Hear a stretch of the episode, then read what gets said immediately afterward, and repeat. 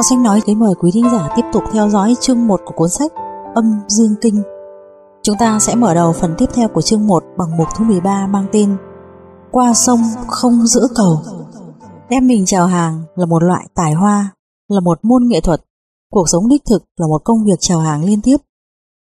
Nếu như bạn muốn học tập việc đem mình chào hàng, bây giờ chính là lúc bắt đầu. Chúng ta luôn khát khao được gặp gỡ một số nhân sĩ có danh tiếng và bắt chuyện với họ, từ đó học được những điều bổ ích, đôi khi còn như ra một chút thỉnh cầu nho nhỏ với họ, ví dụ như xin chữ ký, chụp chung ảnh vân vân. Nhưng những danh nhân này lại là người xa lạ, thật ra không quen biết chúng ta, đương nhiên sẽ đem lại khó khăn nhất định cho việc giao tiếp. Chúng ta thường nghe người ta tự oán trách mình không được các danh nhân thu nhận. Tâm lý chung của con người cũng như các danh nhân đều thích giao tiếp mà còn thích sự chân thành và thẳng thắn. Nếu người ta từ chối thì trước hết phải tìm một nguyên nhân ngay trên bản thân mình. Cũng có nghĩa là phải nghiên cứu một chút kỹ xảo làm thế nào để được người ta tiếp nhận. Chúng ta đòi gặp gỡ với danh nhân mà người ta không quen chúng ta nhất định cho rằng chúng ta quá đường đột. Việc này ví như muốn qua một con sông, trên sông không có cầu, chúng ta không biết dòng sông nông sâu vẫn khăng khăng vượt qua, nhất định sẽ bị chìm. Giá như chúng ta bắt một chiếc cầu trước thì tình huống sẽ thay đổi rất nhiều. Vậy chiếc cầu này là như thế nào? Xin hãy xem ví dụ dưới đây. Thầy giáo Trần đi dự một hội thảo học thuật. Nhà ngôn ngữ học nổi tiếng Trương Trí Công cũng tham dự hội nghị. Thầy Trần từ lâu đã ngưỡng mộ tên tuổi của Trương Tiên Sinh, rất muốn chụp ảnh chung với ông hoặc có thể chụp một mình ông một tấm ảnh. Buổi tối hôm hội nghị khai mạc, thầy Trần tìm một cơ hội đến thăm Trương Tiên Sinh ở tại phòng của ông ta. Thầy giáo Trần trước tiên rất thành khẩn tự giới thiệu mình, đồng thời giải trình những thu hoạch của mình sau khi đọc một số chiếc tác của Trương thiên Sinh. Còn nêu ra vài dẫn chứng cụ thể, tiếp đó lại xin chỉ bảo một vài vấn đề không mất nhiều thời gian lắm. Cứ như thế Trương thiên Sinh bắt đầu bắt chuyện với thầy giáo Trần một cách đầy thú vị. Trước khi tạm biệt, thầy giáo Trần đề xuất một cách thăm dò chụp cho Trương thiên Sinh một tấm ảnh. Không ngờ ông không những vui vẻ bằng lòng mà còn chuẩn bị một cách hết sức cẩn thận dịch chuyển ghế salon lại, gạt chiếc ba tong ra phía sau ghế. Ngồi thẳng người để chụp, thầy giáo Trần đã chụp thành công cho ông hai tấm ảnh. Từ đó chúng ta nhận ra rằng chiếc cầu này chính là cùng phát hiện ra những chỗ tương đồng và giao lưu tình cảm giữa con người với con người. 14. Nước lên và nước xuống Khi chúng ta muốn áp đặt ý kiến của mình vào người khác một cách cứng nhắc, thường vì chúng ta cảm thấy họ có nhược điểm Lẽ ra chúng ta phải cảm thấy mình có nhược điểm mới đúng. Có một loại người tự cho mình là giỏi nhất, họ luôn cho rằng việc gì mình nói đều đúng. Loại người này thật sự làm cho bạn không có cách gì để bắt chẹt được anh ta, tranh luận với anh ta. Anh ta sẽ đỏ mặt tí tai với bạn, xô sát nhau, dẫn đến tổn hại quan hệ hòa hợp của hai bên. Muốn ứng phó thành công với loại người này thì nên nhường anh ta đôi chút, để cho anh ta giữ quan điểm của mình đồng thời đưa ra giải thích hợp lý đối với điều đó. Bạn đúng, anh ta cũng đúng, mỗi người giữ một lẽ, bảo lưu cách nhìn nhận khác nhau. Đương nhiên, trên những vấn đề hệ trọng liên quan đến quốc tế dân sinh, kiểu giải tỏa này là không thể được. Phương pháp để cho mỗi bên giữ lý của mình, mỗi người làm theo cách của mình, chỉ hạn chế trong việc đúng sai không quan trọng trong cuộc sống hàng ngày mà thôi. Cuối đời Thanh, ở huyện Giang Hạ có một vị chi huyện tên là Trần Thụ Bình. Ông là người rất thông minh, giỏi dùng chỉ một vài câu mà giải hòa cuộc cãi nhau. Một lần, rất nhiều người có tiếng tăm tụ tập tại lầu Hoàng Hạc, uống rượu mua vui, mọi chuyện, trời biển bao la không chỗ nào không bàn đến. Khi bàn đến chiều rộng mặt sông tại Vũ Hán, Tổng đốc Hồ Bắc với vẻ tự tin nói Chiều rộng mặt sông tại Vũ Hán rộng 7 dặm ba tấc. Lời nói vừa dứt, Tuần Phổ đang ngồi uống rượu ở bàn khác vừa lắc đầu, vừa đặt cốc rượu xuống, vui vẻ khẳng định nói to. Chiều rộng mặt sông tại Vũ Hán rộng 5 dặm ba tấc. Cùng một mặt sông, cuối cùng rộng bao nhiêu? Không chờ người khác nói thêm. Hai ông Tổng đốc và Tuần Phổ không nhân nhượng nhau đã bắt đầu tranh cãi kịch liệt. Làm cho mọi người đều rất khó xử, Bầu không khí đang náo nhiệt bỗng chốc đã lắng xuống. Thấy tình cảnh đó, chi huyện Trần Thụ Bình cười khà khà nói Nước sông lên, chiều rộng mặt sông sẽ có thể đạt đến 7 dặm ba tấc, Nước sông xuống, chiều rộng mặt sông sẽ có thể hẹp đến 5 dặm ba tấc.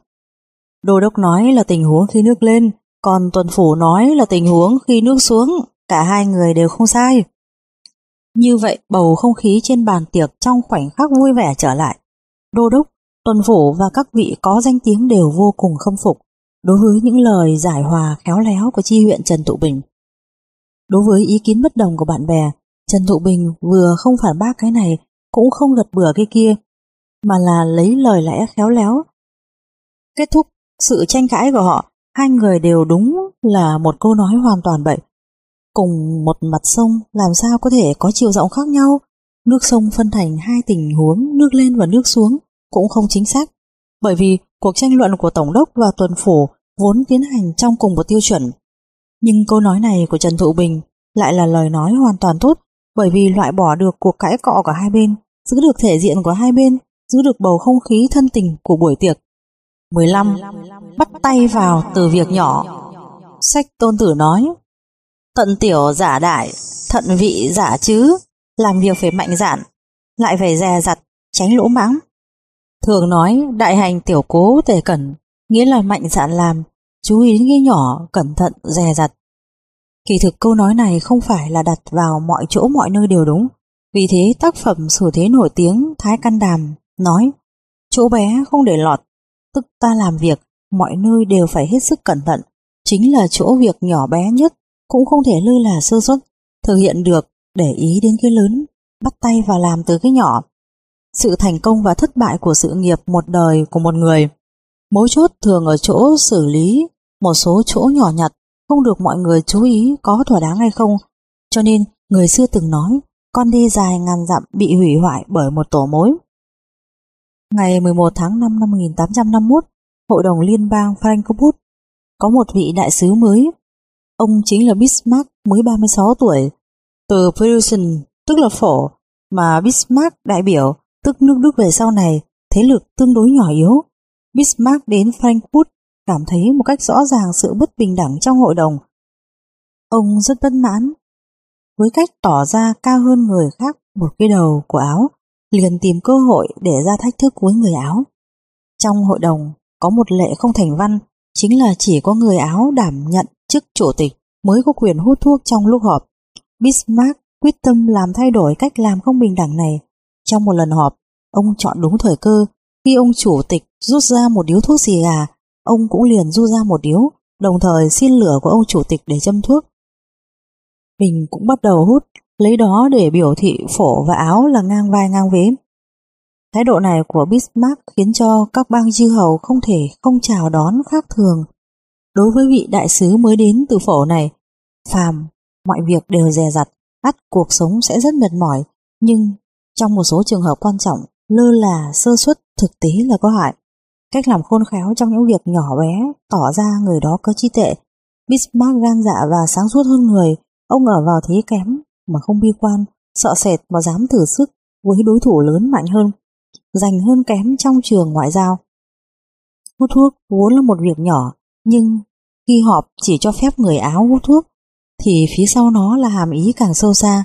Nó là một thứ ức hiếp, chèn ép, cậy mạnh, bắt nạt kẻ yếu. Bismarck đưa ra thách thức công khai với việc đó. Ông đã vi phạm lệ thông thường. Xin lửa châm thuốc, đây là một loại đấu tranh không lời, giành được địa vị hùng hồn về ngoại giao cho bang mình. Bismarck bắt tay vào từ việc châm thuốc nhỏ này, tỏ ra chí hướng lớn của mình, phải giành được quyền bình đẳng cho bang mình, để cho mọi người thay đổi cách nhìn thường là những việc nhỏ như thế, tỏ ra ý chí kiên cường của mình. Do vậy, muốn đem việc nhỏ xem quan trọng ngang hàng với việc lớn phải xử lý thật tinh tế và quyết đoán. 16.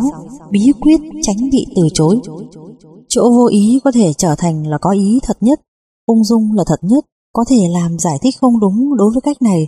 Tiện thể nêu lên chính là dùng phương thức không chính thức để nêu lên một vấn đề gì đó với người khác.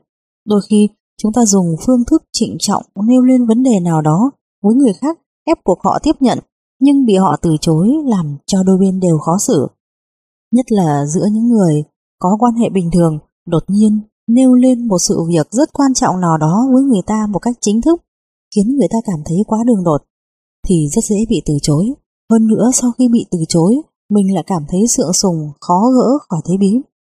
Thực ra, bị từ chối cũng thuộc lẽ thường tình, chỉ hiềm vì chúng ta xem sự kiện đó tới mức quá quan trọng, cho nên sau khi bị từ chối liền cảm thấy thất vọng, trong lòng mất cân bằng. Vậy thì nên làm thế nào? Chúng ta có thể sáng suốt hơn một chút. Mang thái độ thử thăm dò xem, nhằm đúng thời cơ thích đáng. Khi xử lý các việc khác đang có thời gian trống sẽ nêu lên một cách qua loa để thăm dò. Như thế, dù cho bị từ chối cũng sẽ cảm thấy không sao cảm. Nếu như trong việc chấp hành một nhiệm vụ giao tiếp nào đó nhằm đúng lúc khoảng thời gian trống nhân tiện nêu lên vấn đề của mình cho người ta ấn tượng là không xem việc này là quan trọng lắm. Dù cho không thể được thỏa mãn cũng để cho người ta cảm thấy chẳng sao cả Một nhân viên nghiệp vụ khi đàm phán với giám đốc nhà máy nọ đã nêu lên một vấn đề với đối phương. Nhân tiện tôi xin hỏi một chút, nhà máy anh có cần người không? Tôi có một anh bạn đồng nghiệp muốn đến chỗ các anh làm việc. Ông giám đốc nhà máy nói, hiệu quả của nhà máy chúng tôi không tồi, người muốn đến đây rất nhiều, nhưng hiện nay cũng chưa có người nào vào được. Vậy à? Trước việc đối phương từ chối trả lời, nhân viên nghiệp vụ cũng không hề cảm thấy lung túng bởi anh ta đã đạt được mục đích thăm dò. Phương thức tiện thể nêu lên này làm cho nhân viên nghiệp vụ trở nên rất chủ động. Anh ta vừa bàn bạc việc buôn bán, lại vừa hỏi ý kiến được vấn đề mình quan tâm. Mặc dù không được như nguyện vọng, cũng không làm cho quan hệ hai bên rơi vào trạng thái căng thẳng. Chúng ta, trước khi làm sáng tỏ ý đồ chân thực của mình, còn có thể dùng phương pháp nhân tiện nêu lên, khống chế tâm lý của đối phương trước. Trong Tam Quốc Chí có ghi một câu chuyện như sau. Chiếc yên ngựa của Tào Tháo bị chuột cắn hỏng, viên khố lại, quản lý kho rất sợ hãi, bởi vì Tào Tháo rất mê tín. Nếu như biết việc chiếc yên ngựa của ông ta dùng bị chuột cắn, nhất định sẽ cho là điều không lành, chắc chắn phải trị tội tên khố lại này. Sau khi Tào Trung biết được sự việc, cố ý dùng chiếc dùi đâm thủng chiếc áo đơn của mình, hình dáng giống như răng chuột. Sau đó đến trước mặt Tào Tháo cố ý làm ra vẻ tiếc, Tào Tháo hỏi ông ta vì sao buồn phiền. Tào Trung nói, người đời nói chung đều cho rằng bị chuột cắn rách quần áo thì chủ nhân của nó rất không tốt lành. Hiện giờ chiếc áo đơn của con bị chuột cắn cho nên rất lo buồn. Tào Tháo vội vàng an ủi nói, cắn rách quần áo chủ nhân sẽ không tốt lành, đây hoàn toàn là chuyện vô vơ, việc gì phải buôn lót. Về sau, viên khố lại đến xin lĩnh tội với Tào Tháo, nói chiếc yên ngựa không cẩn thận bị chuột cắn hỏng. Tào Tháo nghe xong chỉ cười rồi cho qua. Tào Sung đã giải vây giúp cho viên khố lại. Tào Sung tìm hiểu bẩm tính của Tào Tháo, dự đoán đến việc viên khố lại có thể bị trách mắng, cho nên ông ta liền mượn cớ chiếc áo của mình bị chuột cắn, để Tào Tháo loại trừ tâm lý mê tín, tạo nên một tình thế có lợi cho mình. Sau đó để cho viên khố lại thuận tiện nêu lên, gửi gắm ý thật của mình, Tào Tháo đành phải cho là việc tự nhiên, không truy cứu trách nhiệm. Viên khố lại tránh được một phen tai họa. Vấn đề nhân tiện nêu lên hoặc dùng phương thức tùy tiện nêu trong nhiều trường hợp, trên thực tế chính là ý đồ chân thực của mình muốn nói. Nhưng người nêu ra vấn đề chọn sách lược làm ra vẻ không chú ý, đem ý đồ chân thực nêu lên trong khoảng xen kẽ của một sự việc nào đó, giảm yếu tính quan trọng của nó, khiến cho người nêu vấn đề trở nên chủ động hơn, có đường lui, có thể ngăn chặn một cách có hiệu quả sự mất cân bằng tâm lý vì bị đối phương phủ nhận.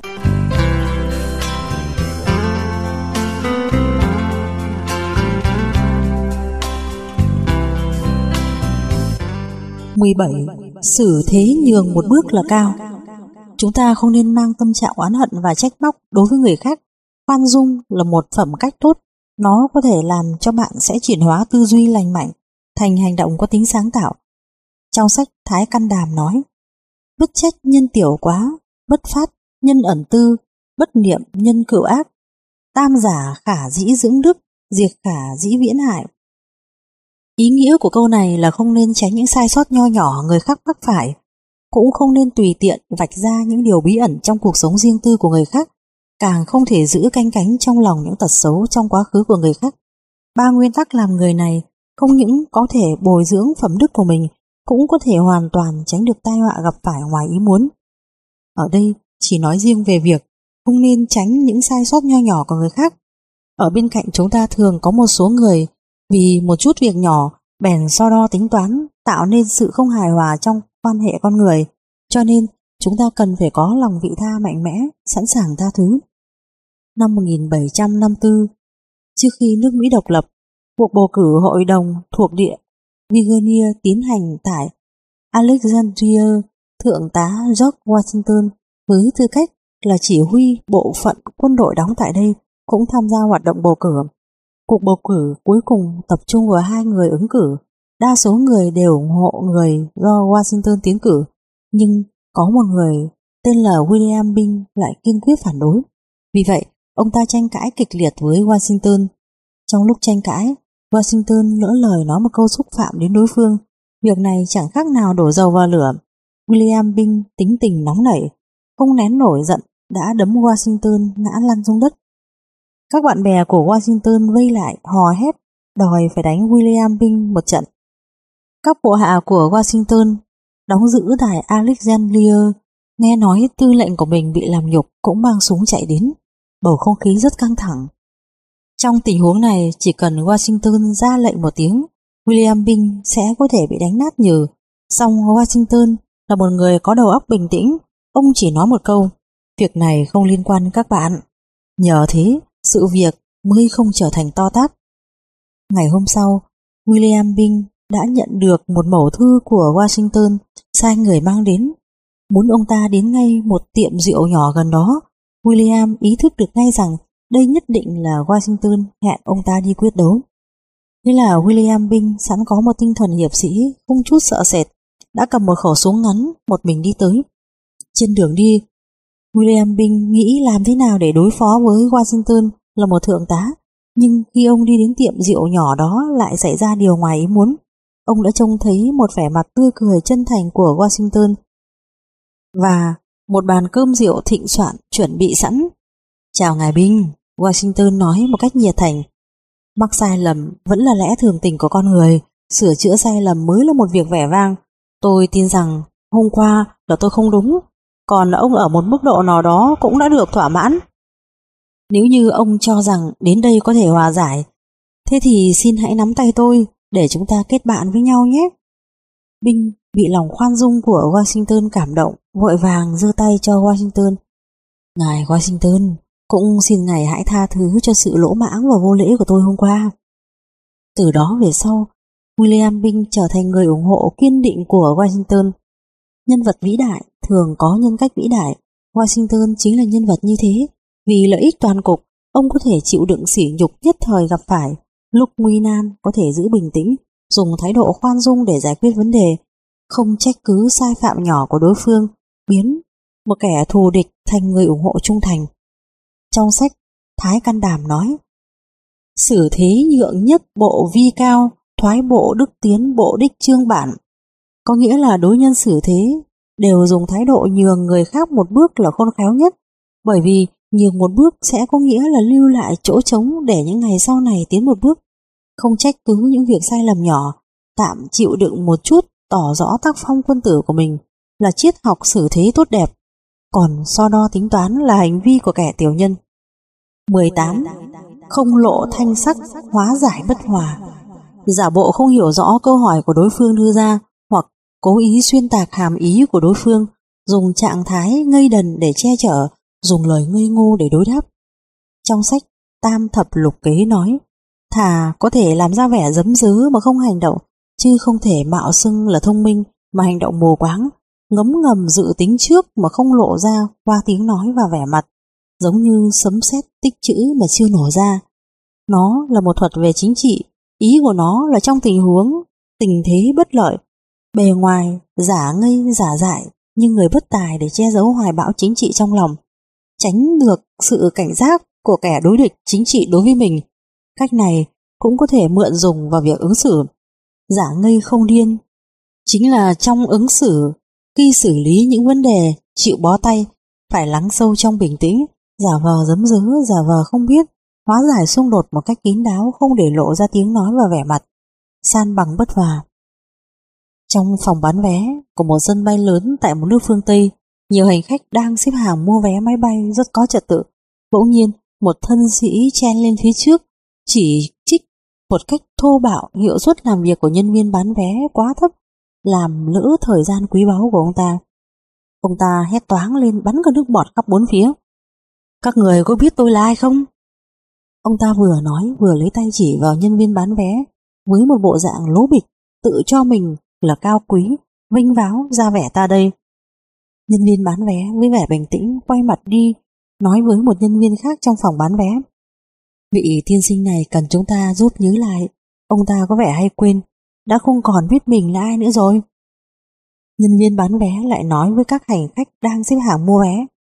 Các vị có ai có thể giúp được vị tiên sinh này nhớ lại một chút được không? Ông ta đã quên mình là ai rồi.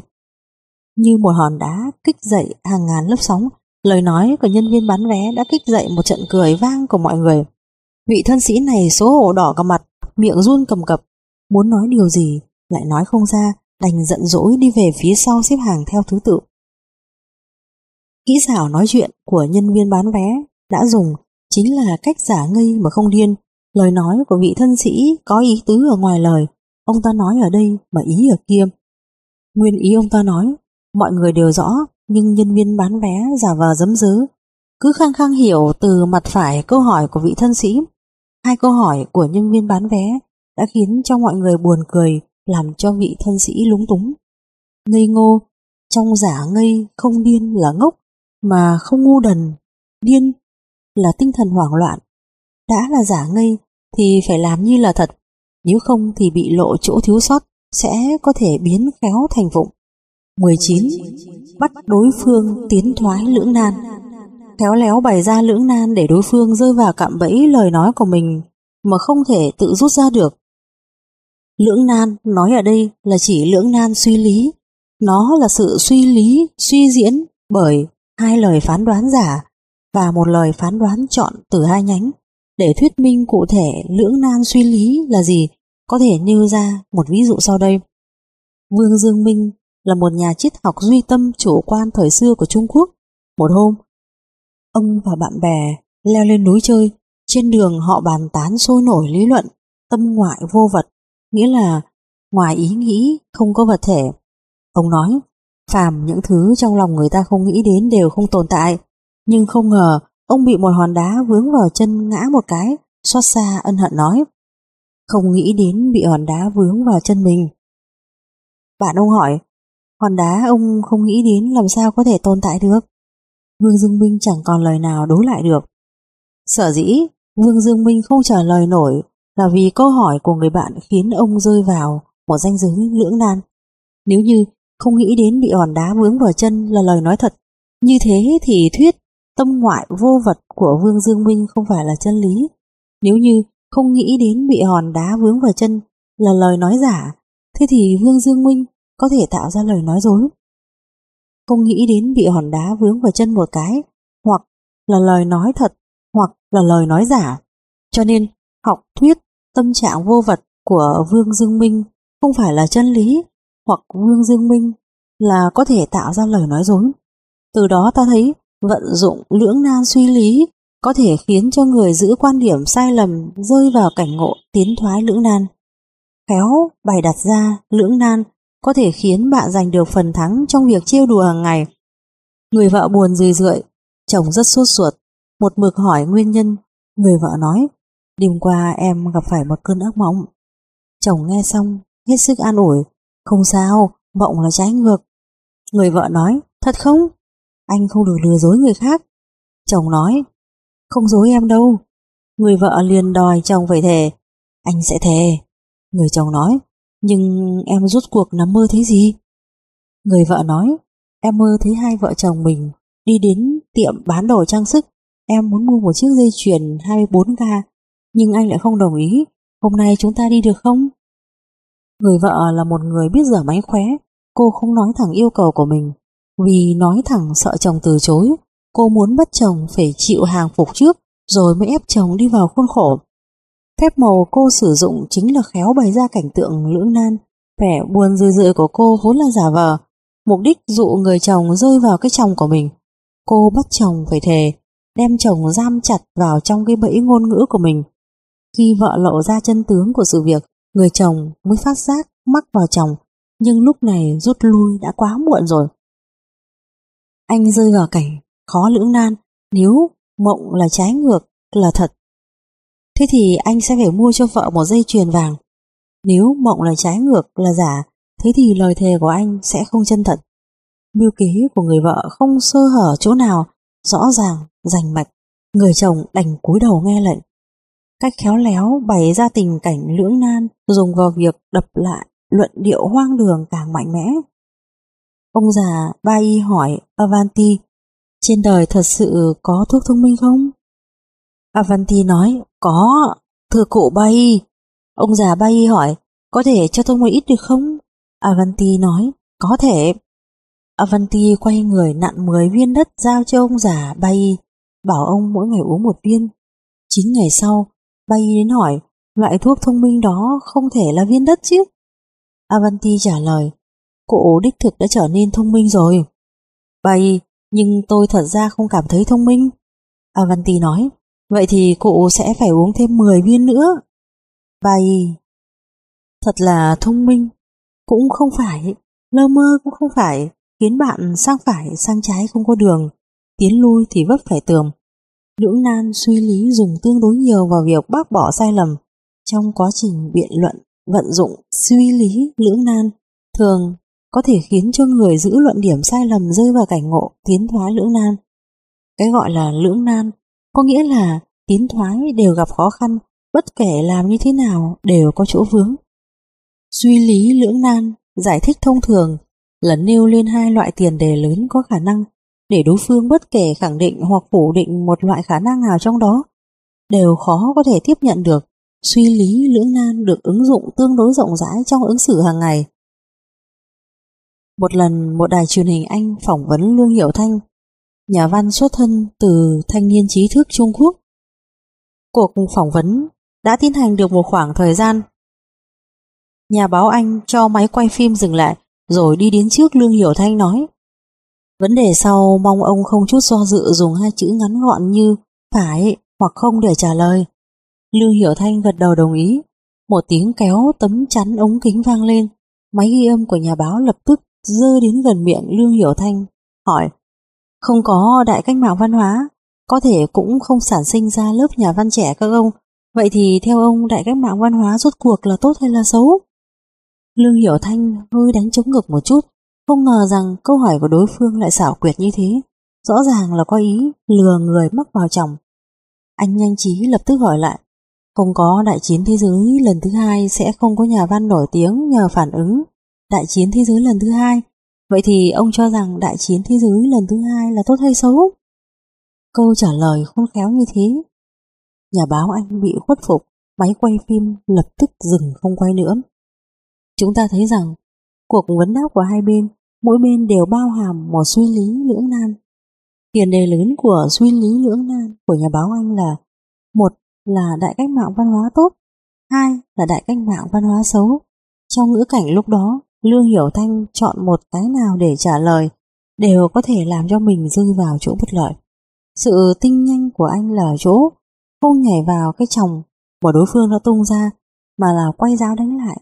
Dùng lý lẽ của họ trị lại họ, anh cũng tung về phía đối phương một cái chồng. Tức suy lý lưỡng nan, kết quả đã chuyển bại thành thắng làm cho đối phương không có lời nào đối đáp lại, đành phải thu quân. Một câu chuyện khác Ban Tiệp Dư thời Tây Hán đã từng được Hán thành đế yêu chuộng, về sau thành đế chuyển sang sủng ái Triệu Phi Yến. Ban Tiệp Dư dần dần không được cưng chiều nữa. Một lần, Triệu Phi Yến mách tội của Ban Tiệp Dư trước mặt Hán thành đế, tố cáo bà ta đã từng nguyền rủa thành đế trước quỷ thần. Thành đế nghe xong cả giận, liền truyền án Ban Tiệp Dư bỏ mặc bà ta sắp bị tai họa lớn giáng xuống đầu. Nhưng ban tiệp dư không hoang mang bối rối, bà ung dung trả lời. Hiệp nghe nói sống chết có số, giàu sang tại trời, tu thiện còn không được phúc, làm điều xấu còn có thể được gì đấy? Giả sử quỷ thần có học thức, họ sẽ không thể tiếp nhận lời tố cáo của kẻ xấu. Còn giả sử quỷ thần vô học thức lại nguyền rủa trước họ thì có ích lợi gì nữa? Do vậy, thiếp không thể làm như thế. Thành đế nghe xong có vẻ bị cảm động, liền ra lệnh ban tiệp dư lui về hậu cung, không truy cứu nữa. Ban tiệp dư dựa vào khả năng biết ăn nói của bà, đã tránh được một phen tai họa bất ngờ tự nhiên bay lại. cái tài giỏi của bà là bà không trả lời chính diện mình có nguyền rủa trước quỷ thần hay không.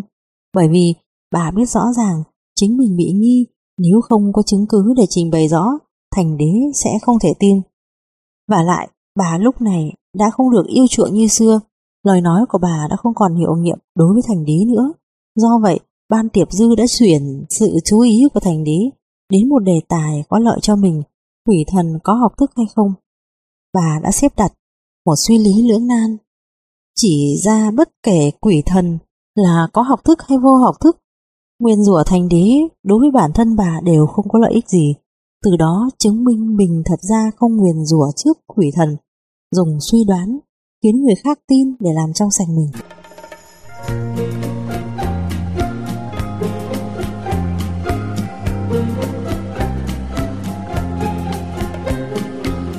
20. Âm ở ngoài dây, ý ở ngoài lời. Chỉ có những người thông minh mới giỏi đem nhiều ý tứ dồn vào trong một câu nói để người khác hiểu rõ ý ở ngoài lời.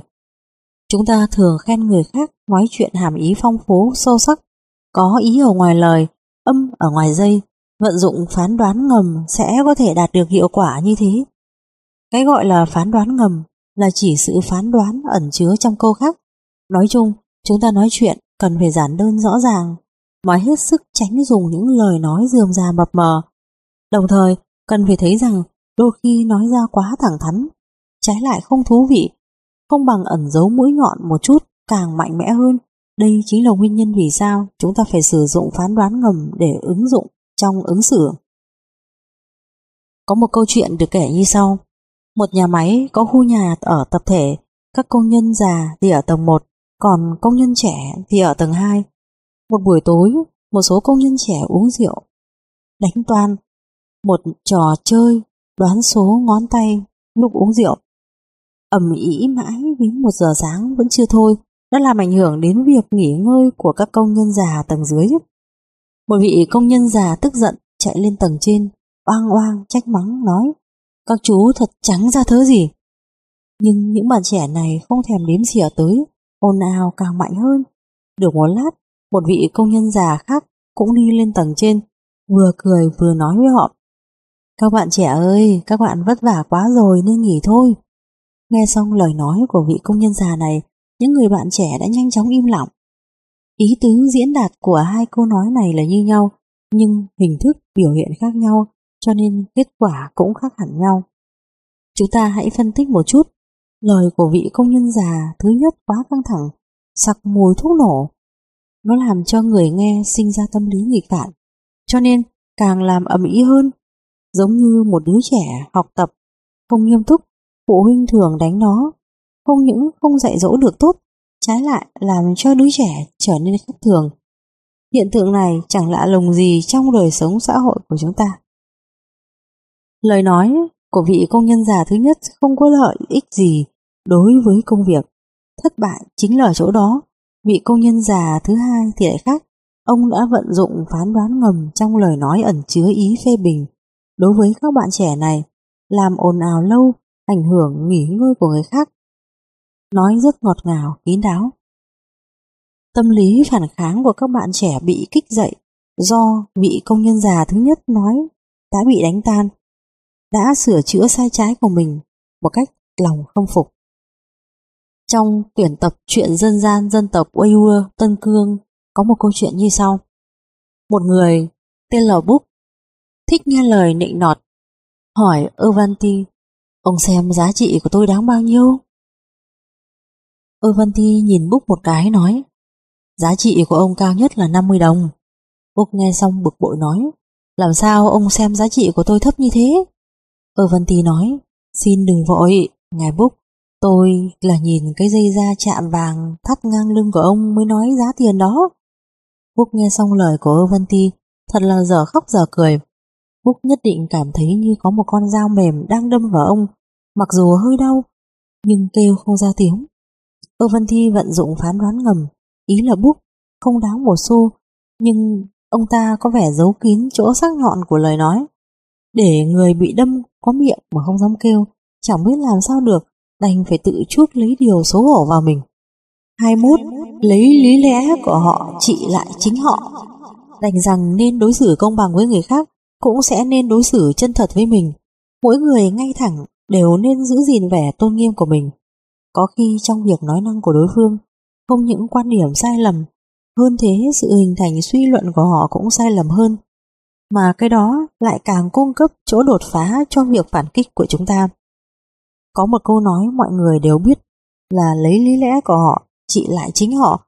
Nguyên tắc suy lý trong đó chính là sự suy luận cùng lý mà bây giờ chúng ta cần bàn. Suy luận cùng lý là chỉ dùng suy lý hoang đường của đối phương đập lại đối phương, suy ra một kết luận hoang đường tương tự. Suy luận cùng lý đối mặt nhất định là một mệnh đề hoang đường. Trước tiên, giả định mệnh đề đó là đúng, làm tiền đề của suy luận. Sau đó, mượn mạch suy nghĩ logic và hình thức ngôn ngữ của đối phương, đem nó vận dụng vào trong suy luận của một sự vật khác, đồng thời dùng kết quả suy luận này trực tiếp cho đối phương bất lợi dùng hoang đường, trị hoang đường làm cho chúng ta luôn luôn đứng trong chỗ thắng. Nhà danh họa Tề Bạch Thạch lúc hơn 30 tuổi vẽ người và vật đã nổi tiếng ở quê hương. Tranh mỹ nữ ông vẽ, người xem rất yêu thích, mọi người liền gọi ông là Tề Mỹ Nữ. Một viên quan huyện ở huyện khác là một tên hiếu sắc nghe được tin đồn, liền phái người khiêng kiệu hoa đến, mời Tề Mỹ Nhân đến vẽ tượng mình. Tề Bạch Thạch ngồi trên kiệu đến, Viên quan huyện vén màn trên kiệu để nhìn, thấy trong kiệu ngồi một người đàn ông vừa gầy vừa đen liền quát mắng. Đồ khốn nạn, ông là loại người gì? Tề Bạch Thạch đi ra khỏi kiệu nói, ông mới là đồ khốn nạn, có mắt mà không nhận ra núi Thái Sơn. Tôi là tề mỹ nhân mà quan lớn ngài mời đến. Viên quan huyện chỉ vào mũi tề Bạch Thạch nói, ông, người đàn ông xấu xí này, mạo xưng là tề mỹ nhân, xem chừng tôi không đánh ông sao được. Tề Bạch Thạch cũng chỉ vào mũi viên quan huyện nói, ông, một viên nha dịch xấu xí, mạo xưng là quan huyện, xem chừng tôi không kiện ông sao được. Về quan huyện có mắt như mù, không nhận ra được tề mỹ nhân, trái lại. Vu tội người ta là mạo xưng. Tề Bạch Thạch liền lấy hai chữ mạo xưng làm điểm nối tiếp suy lý logic của hai bên, đã đập lại đối phương rất hay. Một câu chuyện khác được kể như sau. Người mẹ bưng cơm và thức ăn đến bàn, đứa con trai đã thỏ tay vào bốc. Người mẹ nói, rửa tay xong hãy ăn cơm. Đứa con trai nói, con không rửa đâu. Người mẹ hỏi, vì sao? Đứa con trai nói, rửa sạch tay xong, vẫn có thể lại bẩn, việc gì phải làm động tác thừa này, con không làm việc ngu xuẩn này. Người mẹ liền bưng cơm và thức ăn đi. Đứa con trai hỏi, mẹ đem cơm và thức ăn của con đi làm gì? Người mẹ đáp, ăn no rồi, vẫn có thể đói. Việc gì phải làm một việc thừa này? Cho nên con đừng làm việc ngu xuẩn này nữa. Phương pháp người mẹ sử dụng là suy luận cùng lý. Bà dùng lời ngụy biện của con trai từ chối rửa tay, làm sợi thừng, thông qua việc nêu ra câu hỏi mẹ đem cơm và thức ăn của con đi làm gì? Của con trai khoác lên trên cổ cậu ta, làm cho đứa con trai không còn cách nào hơn đành phải đi rửa tay. Suy luận cùng lý hoàn toàn không phải là bắt chước một cách máy móc giản đơn, mà là một sự sáng tạo. Nó khiến cho sai lầm hoặc lý lẽ hoang đường của đối phương bộc lộ ra càng rõ. Làm cho đối phương buộc phải thay đổi thái độ ban đầu. 22. Giả thiết táo bạo trong xã giao Giả thiết táo bạo không chỉ dùng trong nghiên cứu khoa học, cũng có thể thi thú tài năng trong xã giao. Đoán định giả thiết tức là không trực tiếp trình bày rõ vấn đề hoặc lý lẽ, mà là dùng hình thức phán đoán giả thiết tiến hành thảo luận phân tích một cách khéo léo. Trong xã giao, chúng ta thường gặp một số vấn đề khó mà trả lời thẳng được. Lúc đó sẽ phải mở ra một con đường khác bằng việc áp dụng phương pháp này. Trong Yến Tử Xuân Thu ghi chép một việc như sau. Một hôm trời quang mây tạnh, tề cảnh công đổ tóc rũ rượi đánh chiếc xe ngựa trên xe chở toàn phụ nữ từ cửa cung đi ra. Lúc này, một người gác cửa đã từng bị hình phạt chặt mất một chân, chạy lên phía trước chắn ngang xe, đuổi nó quay trở lại, còn bực bội nói với tề cảnh công. Ngài không phải là quốc vương của tôi. Sau khi về cung, tề cảnh công rất hổ thẹn, liền không lên ngự chiều nữa. Yến tử sau khi tìm hiểu tình hình, liền vào gặp cảnh công. Cảnh công nói, Ta là người có lỗi, nhưng ta lại bị người gác cổng bị mất chân bêu nhục. Còn mặt mũi nào đứng vững giữa các chư hầu nữa? Yến tử khuyên răn ông nói, Ngài không phải buồn phiền vì việc đó. Thần nghe nói, nếu như bên dưới không có người dám nói thẳng, bên trên sẽ có quốc vương che giấu sai lầm. Nếu như dân chúng đều có chuyện không nói, quốc vương sẽ có hành vi kiêu ngạo và ngang ngược. Thời xưa minh quân ở trên, bên dưới phần nhiều đều dám nói thẳng, quốc vương thích làm việc thiện, dân chúng sẽ không có chuyện gì không nói ra. Bây giờ hành vi của ngài có sơ suất, người gác cửa dám nói thẳng điều cấm chỉ. Đây chính là phúc của ngài, cho nên hôm nay thần đến để chúc mừng. Trải qua, Yến Tử khuyên nhủ một phen, cảnh công không những vui vẻ lên ngự chiều mà còn ban thưởng cho người gác cửa của chân kia. Trong quá trình khuyên răn, Yến Tử trước tiên dùng phương thức suy đoán giả thiết nêu lên. Nếu như bên dưới không có người dám nói thẳng, bên trên sẽ có quốc vương che giấu lỗi lầm. Nếu như dân chúng đều có chuyện không nói, quốc vương sẽ có hành vi kiêu ngạo và ngang ngược. Thời xưa, minh quân ở trên, bên dưới phần nhiều đều dám nói thẳng, quốc vương hay làm việc thiện, dân chúng sẽ không có chuyện gì không nói.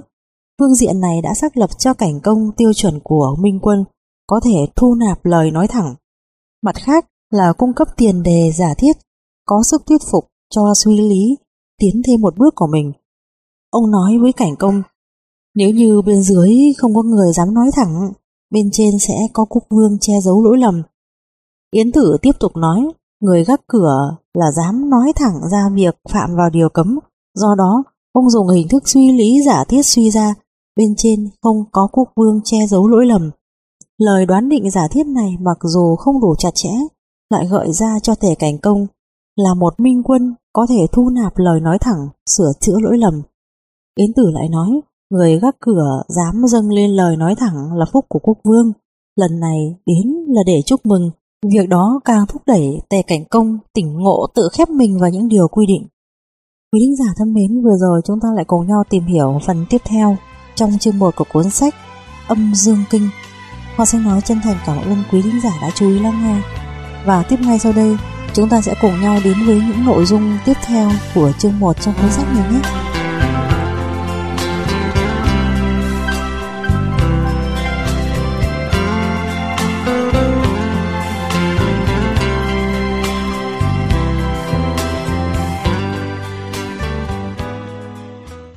Kỹ xảo phân loại Câu thức có câu thơ Hoành khán thành lĩnh chắc thành phong, nguyễn cận cao đê các bất đồng. Ý thơ, nhìn ngang thành giải, nhìn nghiêng thành ngọn núi, nhìn xa, nhìn gần cao thấp khác nhau, rõ ràng là góc độ nhìn vấn đề khác nhau thì kết quả cũng khác hẳn nhau. Phân định vẫn có thể xem là một phương pháp đối đáp những vấn đề khó trong xã hội. Phân định là một khái niệm logic, cái gọi là phân định chính là căn cứ tiêu chuẩn nhất định, đem cái thuộc một khái niệm phân thành mấy loại khái niệm, cũng chính là đem một loại sự vật phân thành mấy loại nhỏ. Nhưng tiêu chuẩn phân định thật ra không phải là duy nhất. Cùng một loại sự vật, chúng ta có thể dựa theo tiêu chuẩn khác nhau để phân định. Điều này là cơ sở chúng ta vận dụng khéo việc phân định trong xã giao. Cố Duy Quân là người cao tuổi có danh vọng trong giới ngoại giao Trung Quốc.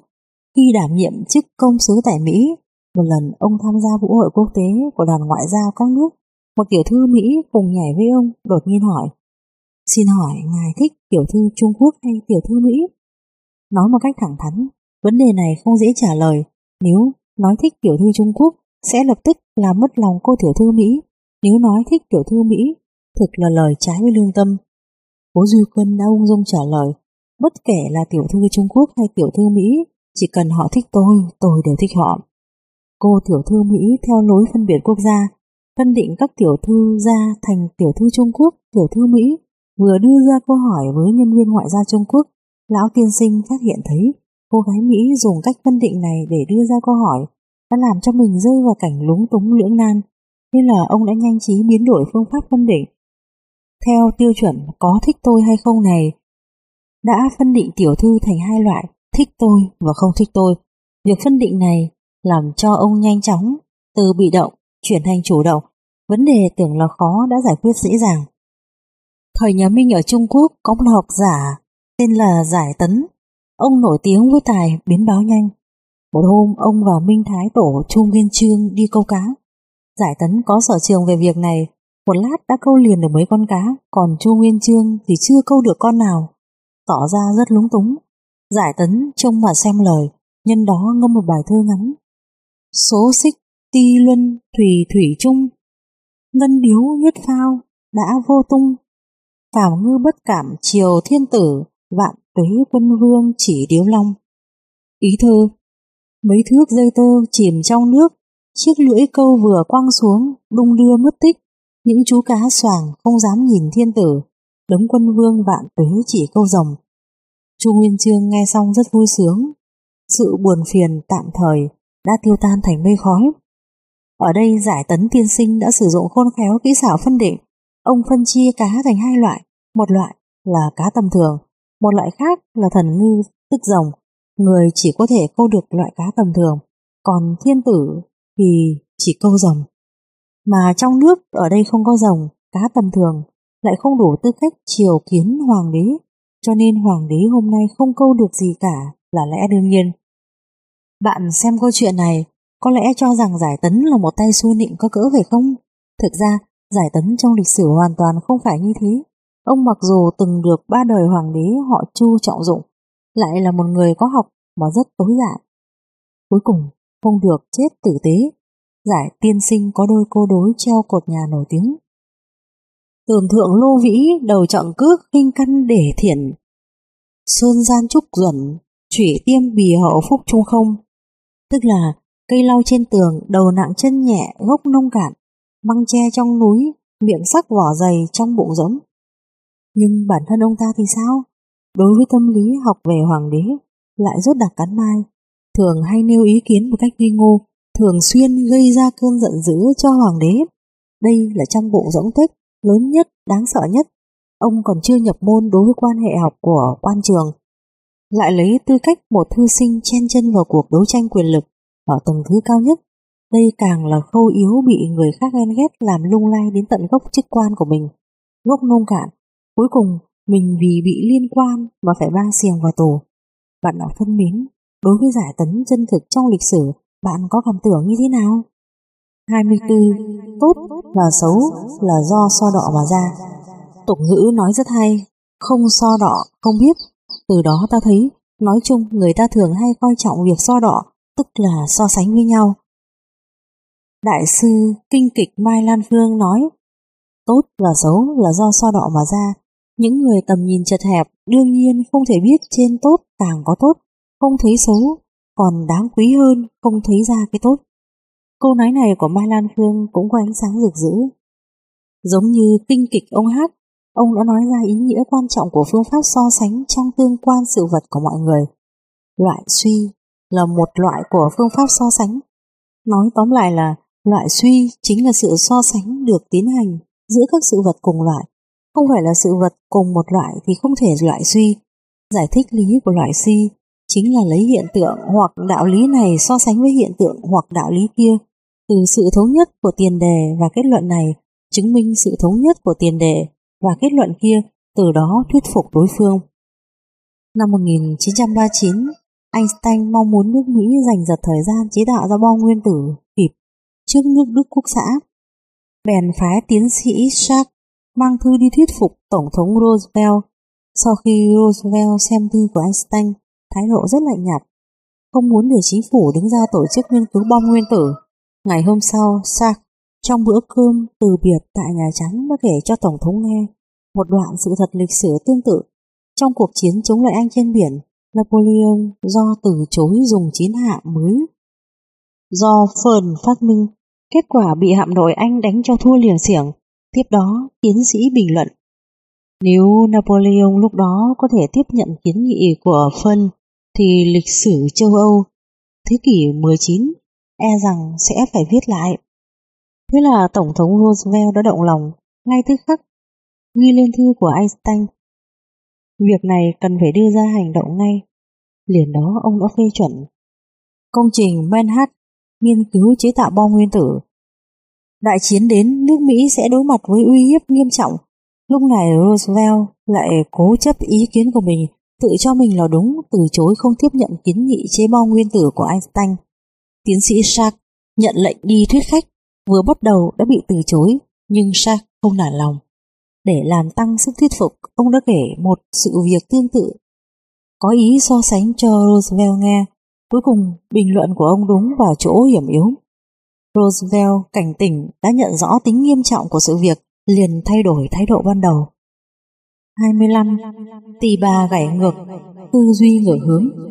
Nhảy ra khỏi vòng tư duy tầm thường, vận dụng tư duy ngược hướng, tìm cái khác ngược chiều, lập luận khác, thắng địch. Kỹ xảo xã giao tì bà gãy ngược là đối với vấn đề đối phương nêu lên, do nguyên nhân nào đó, không thể hoặc không muốn trả lời trực tiếp, do vậy dùng hình thức lấy câu hỏi làm câu trả lời, đem vấn đề công kích lại đối phương. Thì bà gảy ngược là phương pháp vận dụng tư duy ngược hướng, tìm ngược nguyên nhân và kết quả, chuyển đổi một góc độ để suy nghĩ, tìm ra căn cứ lập luận có lợi cho mình, nó có thể dùng lập luận khác thắng địch, thắng bởi núi đánh bất ngờ. Có một lần cổ xương sống của Bernard bị đau, cần phải cắt một mẩu xương từ gót chân để bù vào chỗ khuyết của xương sống. Phẫu thuật xong, bác sĩ muốn thu thêm một ít tiền phẫu thuật, để nói Ngài Bernard đây thật là kỹ thuật mổ mới, chúng tôi xưa nay chưa từng làm đấy. Không ngờ, Bernard trả lời ngay, thật không?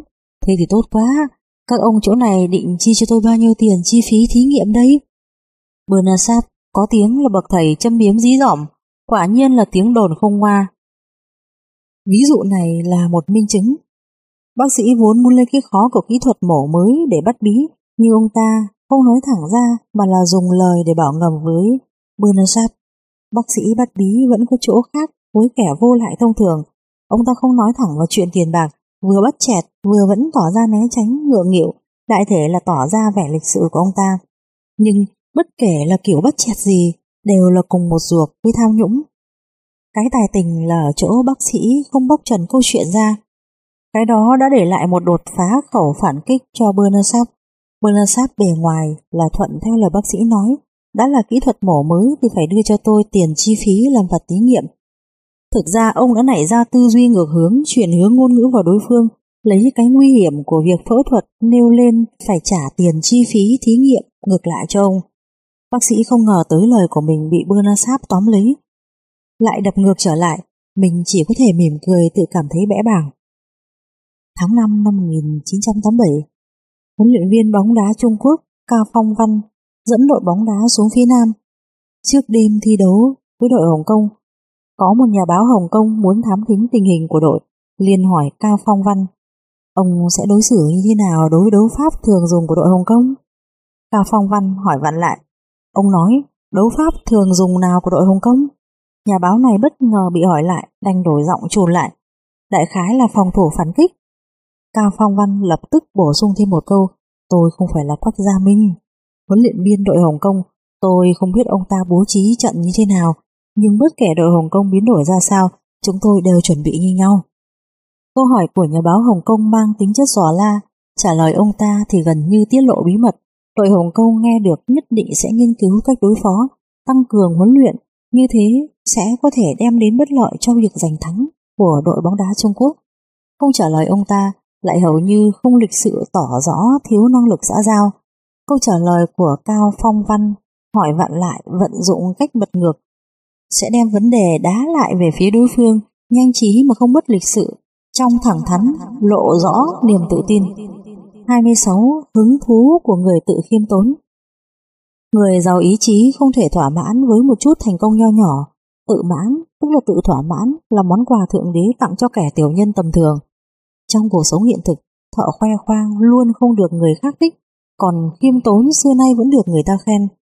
Khiêm tốn là yếu tố đầu tiên của việc làm người, cũng là tiêu chí quan trọng của một người có tư tưởng chín chắn. Đối với người giành được thành tích nhất định thì tác phong khiêm tốn cực kỳ quan trọng. Khoe khoang là tự bộc lộ dục vọng cá nhân và đối lập với nó là khiêm tốn, lại là tự làm bớt đi tâm tư tình cảm của cá nhân. Khiêm tốn thể hiện một cách lựa chọn của đời người, một loại theo đuổi giá trị, nó là sự giải thích chân ý của người đời. Trong việc chọn hướng giá trị của truyền thống dân tộc Trung Hoa xưa nay, đặt khiêm tốn là đạo đức tốt đẹp nhất. đồng thời dùng các phương thức dành cho sự khen ngợi mạnh mẽ. Nhà triết học nói, khiêm tốn làm cho con người tiến bộ, chắc chắn rằng đối với một người không muốn dẫm chân tại chỗ, đối với người hăng hái tiến thủ, thái độ xử thế khiêm tốn sẽ giúp họ hoàn thành sự nghiệp huy hoàng hơn, phải không được kiêu ngạo, tự khiêm nhường đối với thành tích, cái nên vứt bỏ là tự tông bốc mình, bởi vì đó là cạm bẫy tự hủy diệt. Từ sau khi bộ phim truyền hình nhiều tập, câu chuyện của ban biên tập trình chiếu, Cát Ưu, người sắm vai Lý Đông Bảo trong phim đã trở thành ngôi sao hài kịch rất nổi tiếng. Khách mời ồn ồn kéo đến, những người mê phim gọi ông là cụ gác dưới bình luận thì đội cho ông danh hiệu ngôi sao hề. Đứng trước thành tích và vinh dự, Cát Ưu không hí hửng, cũng không muốn làm cụ Cát và ngôi sao hề. Một lần Cát Ưu tham dự buổi trình chiếu đầu tiên bộ phim Mắc Lừa, một nhà báo phỏng vấn ông Đúng là vì có rất nhiều phụ nữ ngưỡng mộ vẻ dí dỏm và tự nhiên lịch sự của ông mới cảm thấy ông là một người đàn ông kiểu mẫu. Hiện nay tại các nơi buôn bán, các bà, các chị đều gọi ông là cụ cát một cách thân thiết. Cát ưu nghe xong vội vàng nói, không dám, chớ nên gọi như thế làm tôi tổn thọ. Mặc dù trên đầu đã hơi hói một chút, nhưng vẫn còn xem là một thanh niên tự nhiên lịch sự. Hơn nữa, khán giả là thượng đế, ta không thể đem tứ bậc đảo lộn đi, nếu là Thượng Đế thường xuyên đến dạp chiếu bóng vui với thời gian, thế thì tôi tình nguyện kêu họ là các cụ, còn tôi không xứng với ngôi sao hề cũng không muốn làm ngôi sao nói hết. Trò vui đó ban đêm còn có chút sáng, nhưng đến ban ngày thì không thấy nữa. Câu trả lời của các ưu cực kỳ dí dỏm, lại cực kỳ khiêm tốn. Một nhà triết học đã từng nói một câu rất chí lý, tự khoe khoang là điều người sáng suốt cần tránh, nhưng lại là sự theo đuổi của kẻ ngu xuẩn. Người sáng suốt chân chính sợ dĩ không thể tự tâm bức mình bởi vì họ cảm thấy vũ trụ bao la, biển học vô bờ. Kỹ nghệ vô cùng, suốt cả một đời cũng không thể biết rõ được tất cả mọi điều huyền bí trong đó. Còn mọi kẻ tầm thường, thỏa mãn với sự hiểu biết nửa vời, thỏa mãn với một chút thành tích còn con, họ dùng những lời lẽ lộng lẫy sáo rỗng trang điểm cho mình để kiếm lấy tiếng khen tầm thường. Cát Yêu là một diễn viên hài có phong cách của mình trong nghệ thuật. Nhiều bộ phim nhựa và phim truyền hình ông được quay đều được mọi người đánh giá tốt, chứng tỏ sự công nhận và tiếp nhận của giới bình luận và đông đảo khán giả đối với ông là chính đáng. Cát Ưu có lòng tự tin đúng mực đối với tài năng của mình, nhưng trong các trường hợp công khai vẫn rất khiêm tốn, không có ý lòe cho mọi người phục mình để giành được hình tượng tốt đẹp cho mình. Hãy nhớ rằng Người ta tôn trọng những người khiêm tốn mà hoàn toàn không thể tin những người thích danh vọng hão huyền và tự khoe khoang.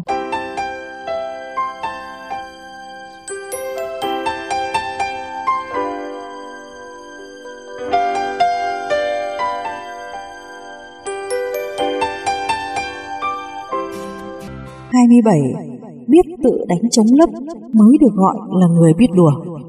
Hài hước có thể cải thiện cuộc sống của chúng ta, nâng cao chất lượng cuộc sống bù đắp sự ngăn cách giữa người này với người khác. Tự đánh chống lấp là dùng phương thức khoe khoang, khoác lác, chế giễu mình, nói lên nhận thức riêng biệt đối với sự vật nào đó, từ đó để tỏ rõ một kiểu khôi hài và lạc quan. Đứng trước tình cảnh éo le và khó xử, chúng ta thản nhiên xử lý nó, đồng thời đưa ra giải thích khác với mọi người từ trong trạng thái éo le đó thoát ra, tìm được vẻ chững chạc tự nhiên Rubin, họa sĩ Tây Ban Nha, vâng lệnh quốc vương đi làm đại sứ ở Anh.